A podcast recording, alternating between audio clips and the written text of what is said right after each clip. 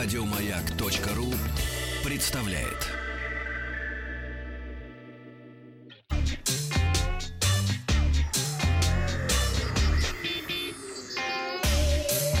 Страна транзистория. Доброе утро. Вахтанг Махарадзе находится в Барселоне.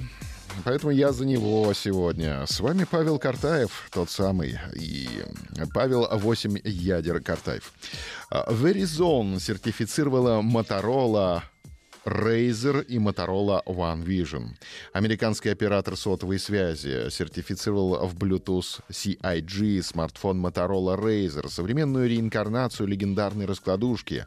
Новый аппарат, по слухам, получит гибкий сенсорный экран. Согласно официальной документации, Bluetooth CIG в устройстве с модельным названием Motorola Razer установлен Bluetooth 5.0.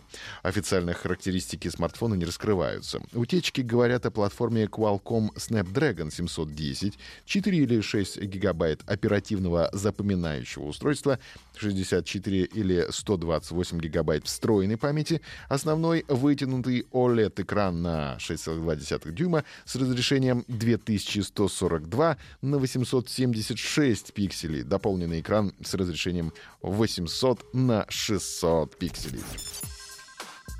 Выпуск чипа Huawei Kirin 985 для мощных смартфонов начнется в текущем квартале.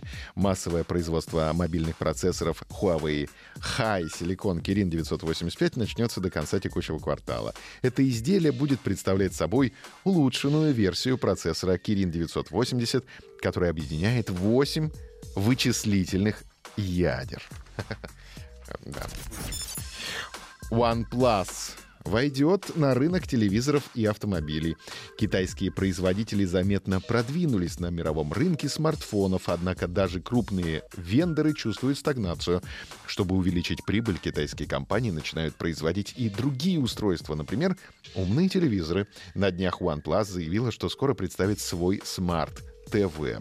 За последние 20 лет в телевидении не произошло принципиальных изменений. Чтобы потребители могли пользоваться более продвинутыми технологиями, мы намерены отказаться от традиции полагаться на дистанционное управление для управления телевизором и использовать технологию искусственного интеллекта, чтобы научить телевизор думать самостоятельно и предоставлять клиенту соответствующую услугу, когда он в этом нуждается, сказал генеральный директор OnePlus Лю Цзоху.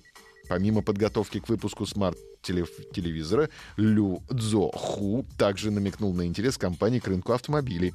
Мы не планируем выходить на автомобильную отрасль, но рассматриваем сотрудничество с автопроизводителями для внедрения платформы IoT с поддержкой сетей 5G.